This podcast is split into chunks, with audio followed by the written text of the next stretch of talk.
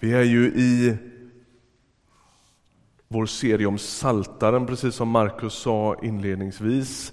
Och Det där med att predika över Saltaren är ju fantastiskt spännande och att läsa och leva i Saltaren är spännande. Men det är inte alldeles enkelt att hitta en linje i det som händer i Saltaren. Ni vet när vi läser andra bibelböcker, då kan vi liksom beta av en del stora liksom, händelser eller teman och så. I Saltaren så är det mer av en stor bukett eller vad vi ska säga med, vi får titta in i troende människors böneliv. Det är vad vi får göra. Och eh, det är ju kanske ganska bra att det inte är mer struktur än så här, därför att så är det väl för oss med, eller hur? Om någon skulle titta in i ditt och mitt böneliv så är det liksom inte så, så tematiskt och tydligt utan man ber från hjärtat. Och då finns både sorg och glädje och förhoppningar och frustrationer och bön om förlåtelse och allt möjligt där. Och det är vad vi upptäcker också i Saltaren. Idag ska vi läsa psalm 98 tillsammans. Psalm 98 i Saltaren. Och jag bara får ge några korta liksom, bakgrunder till Saltaren överhuvudtaget.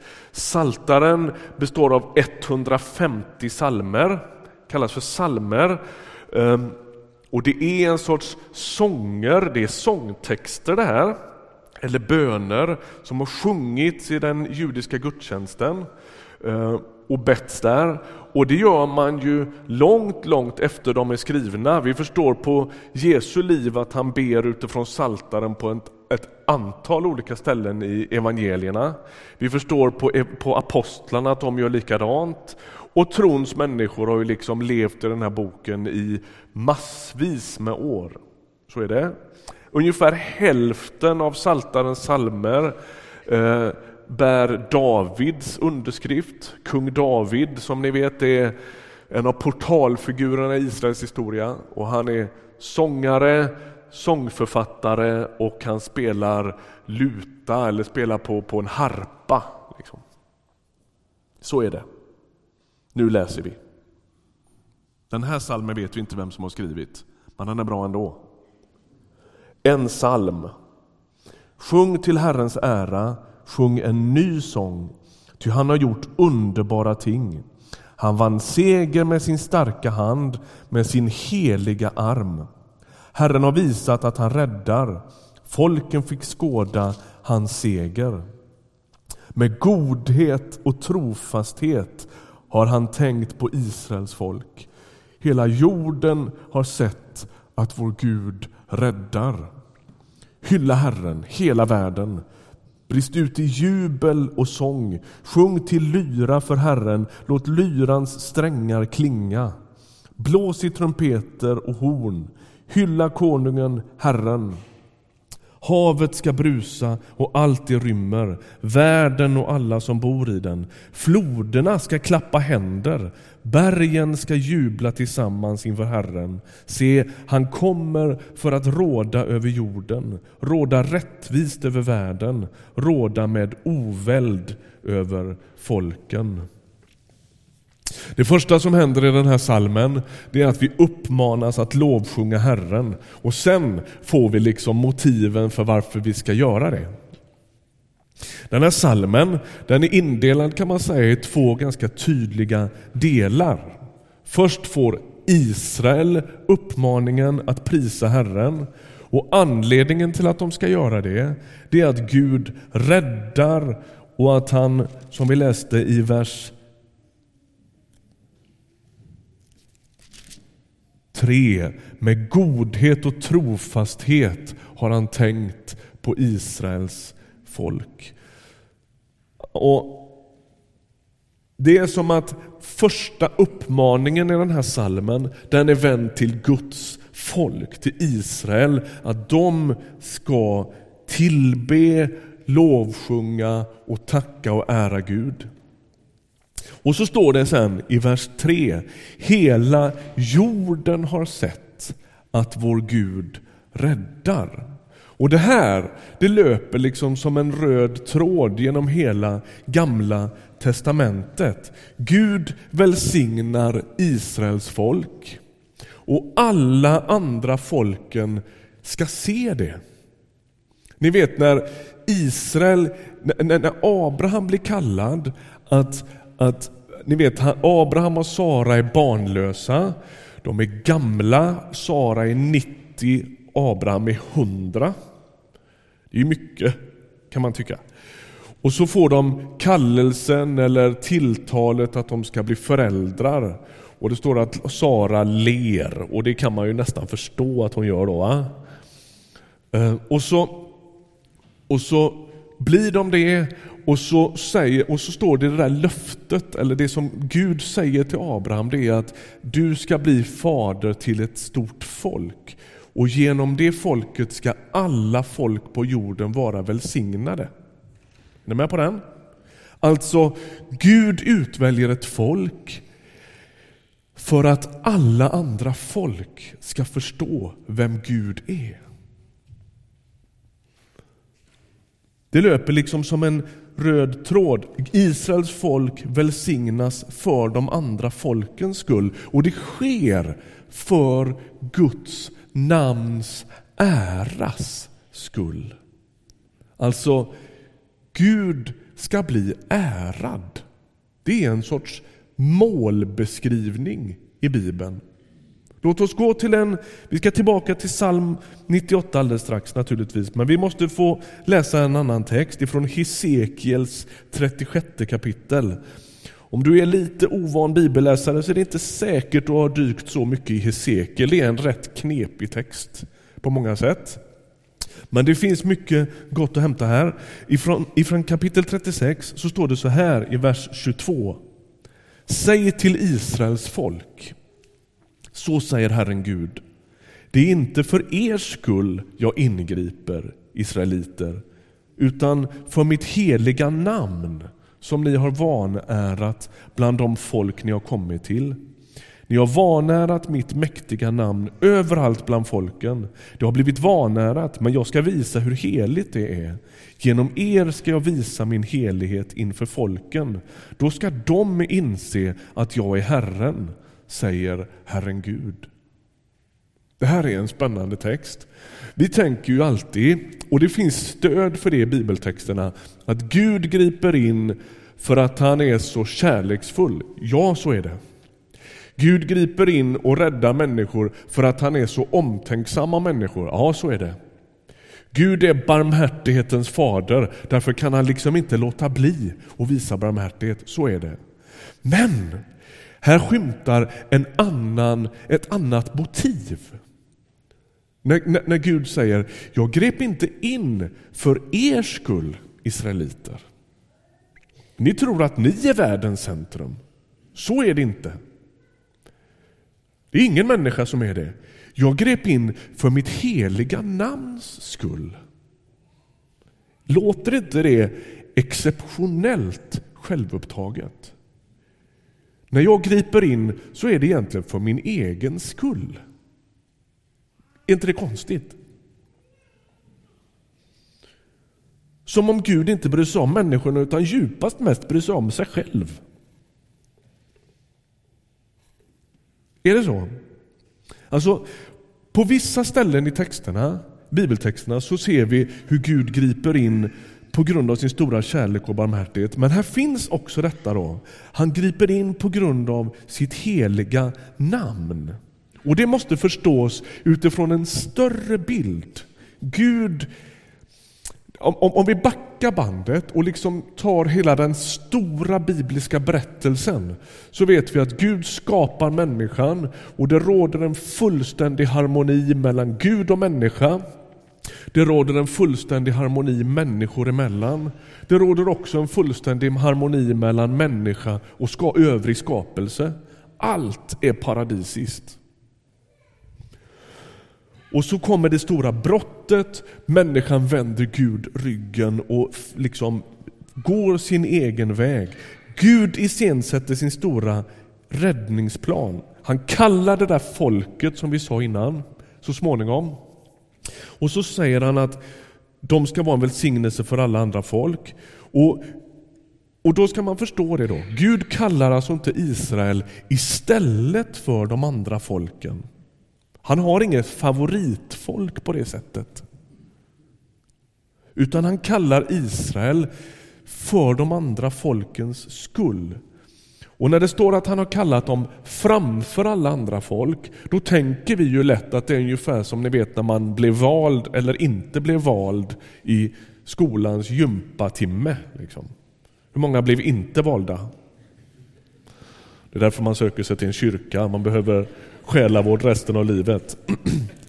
Jag räckte handen, jag lovar. Eh, som om Gud sitter liksom och så tittar han på alla folken och så tänker mm, jag tar nog dem. De blir min favorit. De, jag är, de väljer jag först. Och så är det alltid någon som blir vald sist. Så, va?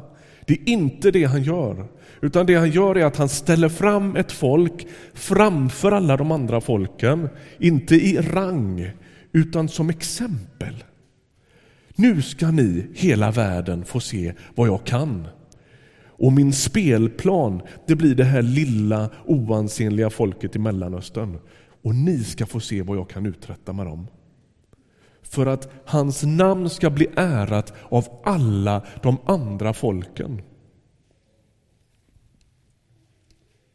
Gud väljer inte Israel för att han inte gillar andra folk utan just för att han älskar hela världen. Så funkar det. Han ställer fram dem för att visa sin barmhärtighet, sitt tålamod, sin makt. Så att alla andra folk ska förstå det. Och I Hesekiel-texten finns det här väldigt tydligt. då. Gud griper in i Israel. Och Israel lever med någon sorts idé om att de är just det där favoritfolket som nästan kan göra vad de vill. För Gud är ju ändå på deras sida. Och han måste påminna dem gång efter annan om att ja, men så funkar det inte. Jag valde er inte för att ni skulle bli slarviga, utan för att ni skulle förstå att det är en hög kallelse att vara Guds folk. Och så griper han in. Och så är drömmen från hans sida att de omgivande folken ska förstå vad som händer och vända sig till Herren. Låt oss vända tillbaka nu då till psalm 98 så ska vi försöka förstå vad det den här handlar om. Det börjar med Israels folk. va? Sjung till Herrens ära. Med godhet och trofasthet har han tänkt på Israels folk, vers 3. Hela jorden har sett att vår Gud räddar. Här har vi det här perspektivet. Gud har sett, han har tänkt i trofasthet på sitt eget folk för att hela jorden ska se att Gud räddar. Och så byter texten plötsligt mottagare. Från Israel som ska prisa Herren till hela världen som ska göra det. Och så får vi en ganska fantastisk beskrivning av vad det är vi ska göra. Jubla, står det här va? Hylla, sjung, spela, blås i trumpeter, blås i horn. Och det är som om salmisten säger, ta till allt ni kan komma på som man kan prisa Herren med. Jag tänker mig lite som Brasses Lattjo låda Kommer du ihåg den? Där han plockar upp en massa grejer ur. Va? Alltså, det här kan man säkert prisa Herren med. Alltså, det, är som om, det är som om psalmisten bjuder in folk. Det här är liksom inte en fullödig lista. Okej, okay, vem tar trumpeten och vem tar lyran? Utan det är ett sätt att locka, kom igen. Prisa Herren med allt du har. Och det vänds till alla folken, hela världen. Därför att det är liksom Guds horisont. Han ser hela världen och han ser alla folk. Han ser varenda litet folk i Centralasien och på Papua Nya Guinea och i Sverige och överallt. John Piper han har myntat ett ganska klassiskt citat. Han har sagt så här. Mission är inte kyrkans främsta mål. Tillbedjan är främst. Mission existerar för att tillbedjan saknas. Tillbedjan är ultimat, inte mission. För att Gud är ultimat och inte människan. Visst är det bra sagt? Alltså, tillvarons yttersta mål är inte mission utan tillvarons yttersta mål det är att människor ifrån alla folk ska ära Herren. Det är målet. Och då hör du vad jag inte säger. Jag säger inte att vi inte ska hålla på med mission, utan tvärtom. Det är ohyggligt viktigt. Men Gud är i centrum, inte våra mänskliga ansträngningar. Men mission är ohyggligt viktigt. Vi drömmer om att människor ska komma till tro. Vi kommer att be för missionen i vår församling innan den här gudstjänsten är slut. Vi nämnde det när vi tog upp kollekten här. Jag skulle säga att vår församling andas och lever mission. Det är viktigt för oss. Och vi gör det just av det här skälet att människor ifrån jordens alla hörn ska börja tillbe Herren. Mission existerar för att tillbedjan inte existerar.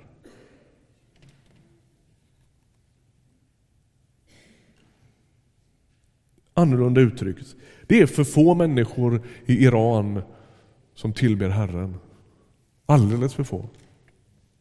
Det växer så det knakar i underjordisk kyrka i Iran, men det är alldeles för få. Det är alldeles för få i Jordanien som tillber Herren. Det är alldeles på tok för få i Turkiet som tillber Herren.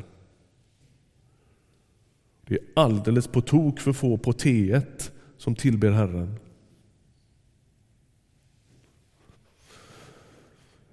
Och det är liksom vad hela de här texterna andas. Allting bröts sönder vid syndafallet och det handlar inte bara om någon sorts juridisk uppgörelse där, där skulden ska betalas. Det är, inget, det, är inget, det är ingen liten sak, men det är en av bilderna. En annan bild är att människan inte blir fri förrän hon förlorar sig i Jesus. Och världen blir inte fri förrän den tillber honom. Världen och människorna far illa och Gud blir inte ärad på grund av djävulska destruktiva strukturer, människohandel i Asien och i Sverige. Fattigdom, mörker, utslagning, döda barn på Medelhavet. Det ärar inte Gud. Och det är liksom missionens mål. Gud ska bli ärad. Det är för få människor på ditt jobb som tillber Herren. Det är för få människor i din skola, i ditt bostadsområde som tillber Herren och ärar Bibelns Gud. Det är ett av de djupaste skälen för att vi finns till. För att det är så. Och det här är liksom, när Bibeln försöker beskriva synden eller smittan eller skadan i världen så beskrivs det på flera olika sätt. Och Det här är ett sätt att beskriva det. Det djupaste problemet är att människan har fyllt sig med sig själv och inte söker Guds ära. Låt oss läsa en text till ifrån Romarbrevets första kapitel.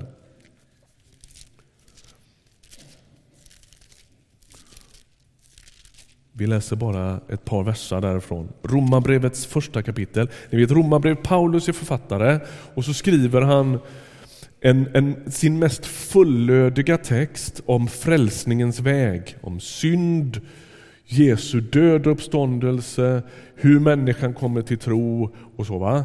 Och så läser vi, när han målar upp den här bilden av den fallna världen, så läser vi från vers 20 kapitel 1. Ty allt sedan världens skapelse har hans osynliga egenskaper, hans eviga makt och gudomlighet kunnat uppfattas i hans verk och varit synliga. Därför finns det inget försvar för dem. De har haft kunskap om Gud men inte ärat honom som Gud eller tackat honom. Deras tankemöda ledde dem ingenstans och deras oförståndiga hjärtan förmörkades. Alltså när Guds ära drogs i smutsen i syndafallet så påverkas hela skapelsen av det. Hela tillvaron påverkas och människan slutar ära Gud. Man kan ana Gud. Jag tror att alla som har varit ute idag förstår att det går att ana rätt mycket av Guds härlighet, av Guds storhet. Det är vackert, det är sinnrikt, det är fantastiskt. Och man kan ana och förstå att han finns. Men Paulus säger att man, människorna ärar honom inte och tackar honom inte. Och det är ett av mänsklighetens grundproblem.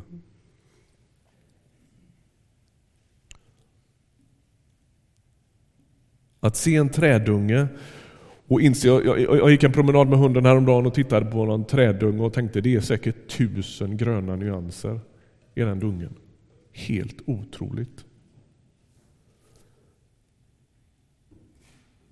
Fågelsång på morgonpromenaden. Och Det är ganska lätt att på sätt och vis uppfatta skapelsens lovsång till Gud. Tänk att Gud har skapat världen på ett sätt så att man kan se och höra hur skapelsen lovsjunger. Och så när allt upprättas igen, när hela tillvaron börjar ära Gud fullt ut, då kommer också skapelsen att göra det ännu bättre än nu. För allt är smittat. Och en dag ska hela tillvaron upprättas. Det är som att lovsången och äran och härligheten i de här texterna rör sig i någon sorts centrifugal kraft. Det är som att i början på texten i, i, i um, psalm 98 så är det Israel som tillber eller uppmanas att tillbe. Efter några versar är det alla folken i hela världen som tillber och till sist så är det hela skapelsen i den här texten som tillber. För många år sedan när våra barn var små så var vi på vi var på Liseberg varenda år och hade liksom en hel dag där och hela familjen laddade allt vad vi orkade för den här dagen.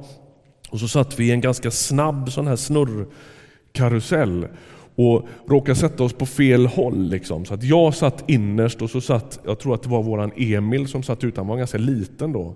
Och så när den där börjar snurra och det bara driver på liksom av den här centrifugalkraften så kan man ju inte hålla emot. Så jag klämmer ju honom där ute. Liksom. Jag vågar inte tänka på hur många gånger tyngre jag var, men i alla fall så trycker det liksom på och han blir lite ledsen. Pappa, det, det trycker på här. Ja, jag kan inte hjälpa det. Det, det, håller, det går inte att hålla emot. Liksom, så här, va? Så här. Och han blir lite skakad av den här grejen. Och, därför att centrifugalkraften gör det där. va? Och det, jag läste på det där lite, jag som inte var så bra på fysik. Det är tydligen så att centrifugalkraft är ju ingen riktig naturkraft på det sättet. Man, nu sitter några småler här och jag fattar att jag är ute på superhal is, men jag, jag kastar mig ut som vanligt. Jag brukar ju prata om odling och allt möjligt som jag inte begriper. Utan det man gör är att vi sitter där och så tillför man energi i form av den här snurran och så trycks vi utåt. Vad är det som händer när energin tillförs i Guds folk? Jo, man slungas utåt. Man slungas utåt. Från Israel till alla folk, till hela skapelsen. Och det går inte att hålla emot det. Känner du igen den eh, rörelsen från Nya Testamentet där den beskrivs som Jerusalem, Judeen, Samarien och jordens yttersta gräns? Det är samma kraft. Det är samma rörelse. Gud måste bli ärad. Varför djupast ska Israel, alla folk och hela skapelsen hylla Herren? Jo, för att han kommer för att råda över jorden. Han ska råda rättvist över världen och råda med oväld över folken. Är det någon som vet vad det ordet betyder? Visst är det ett konstigt ord i en modern bibel? Oväld betyder ja men, guldstjärna på första bänken. Rättvisa betyder det. Det är typ så att det finns ett uttryck, man kan ifrågasätta juryns oväld. och det är när de inte är rättfärdiga och rättvisa. Ehm, han kommer för att råda med rättvisa och rättfärdighet. Är ni med på att vad texten försöker göra är att försöka få oss att förstå att Gud är ständigt närvarande och han kan alltid äras. Låt mig få avsluta min predikan idag med att fundera tillsammans med er några minuter. Då. Vad gör vi med detta i våran vardag? Hur ska, du, hur ska du handskas med den här texten på jobbet nästa vecka? Paulus han säger i ett sammanhang när han pratar om helt andra saker så säger han om ni äter eller dricker eller vad ni än gör så gör allt till Guds ära. Gör allt till Guds ära. Första Korinthierbrevet 10.31. Jag tror att han finns på väggen precis. Det som händer i Korint är att man försöker fundera över hur ska man förhålla sig till ätandet av kött som är offrat till avgudar. Det var så att när korintierna gick till slaktaren och skulle köpa kött så hade det som regel en koppling till stadens avgudadyrkan. Och en del människor var tveksamma till att äta det där köttet och kände dåligt, liksom, de var nykristna, kände att ah, det där är en del av vårt gamla avguderi. Vi vill inte vara en del av det. Och en del andra kände, ah, men vadå, en biff är en biff, det är inget konstigt med det. Och så uppstod en oro i den här frågan och Paulus försöker hjälpa dem med det. Och så säger han, om du inte har några samvetsbetänkligheter då kan du äta. Om du har det så kan du låta bli. Vad ni än gör, gör allt till Guds ära. Och tänker, det där är ingen dum ledstjärna att ha i livet. I en del frågor är det lätt att säga vad som är rätt och fel. Det här får man göra, det här bör man inte göra. I andra frågor är det lite klurigare.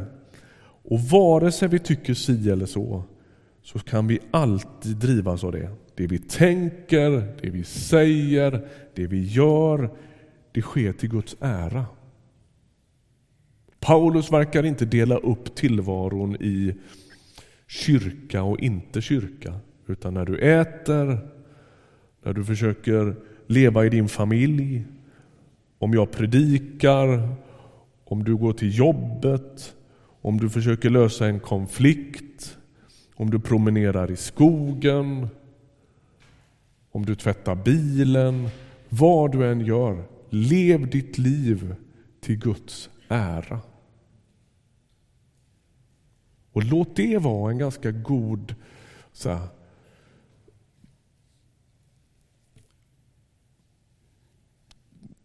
måttstock eller lackmustest på livet. Ärar jag Gud med mitt liv? Och glöm inte, också kyrkan lurar ju hela tiden i den här frågan.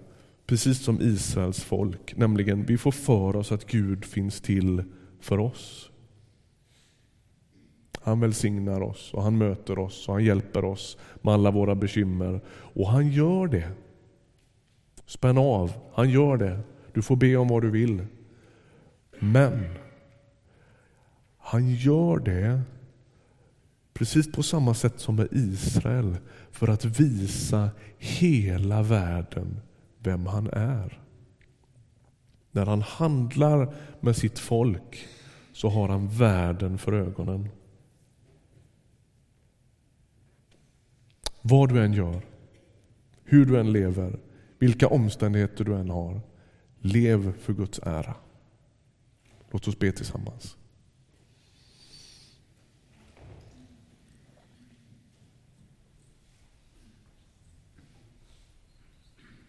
Tack för att du är vår Gud. Att vi får kalla dig för våran Herre. Tack att du rör dig i våran mitt och att du lossar bojor, och du lyfter bördor och du hjälper oss med allt möjligt. Du är den som gör under. Underbara ting gör du, precis som vi läste i den här texten. Tack att det är så. Tack att det får väcka vår beundran, vår tillbedjan, vår lovsång till dig, vår tacksamhet. Tack att du också är den som söker hela världen. Du är vår Gud, men du vill också vara allas Gud. Vi ber Jesus, verka i våra liv så att andra ser det. Rör dig i vår gemenskap så att det syns och märks. Handla med oss så att det väcker längtan efter dig. Grip in i våra liv så att människor lär känna dig. Tack att vi får upphöja dig. Och tack att vi gör det i bredd med alla folk, i alla, alla, alla människor i alla tider som har tillbett dig. Vi gör det i bredd med människor över hela världen som tillber dig den här söndagen. Tack att det går som en sån här läktarvåg i takt med att solen går upp över hela världen så går det som en våg av lyfta händer som tillber dig. Tack att vi får stå tillsammans med alla dem. Vi står med dina änglar, tackar dig och lovar dig för att du är den du är.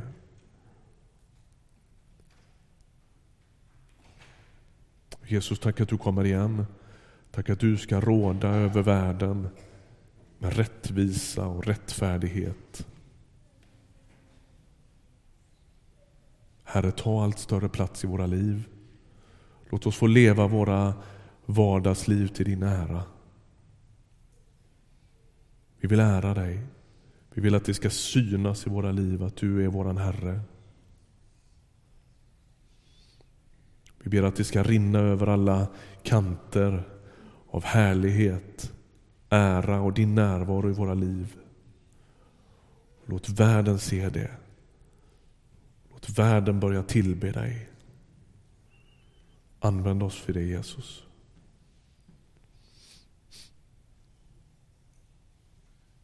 Amen. Amen.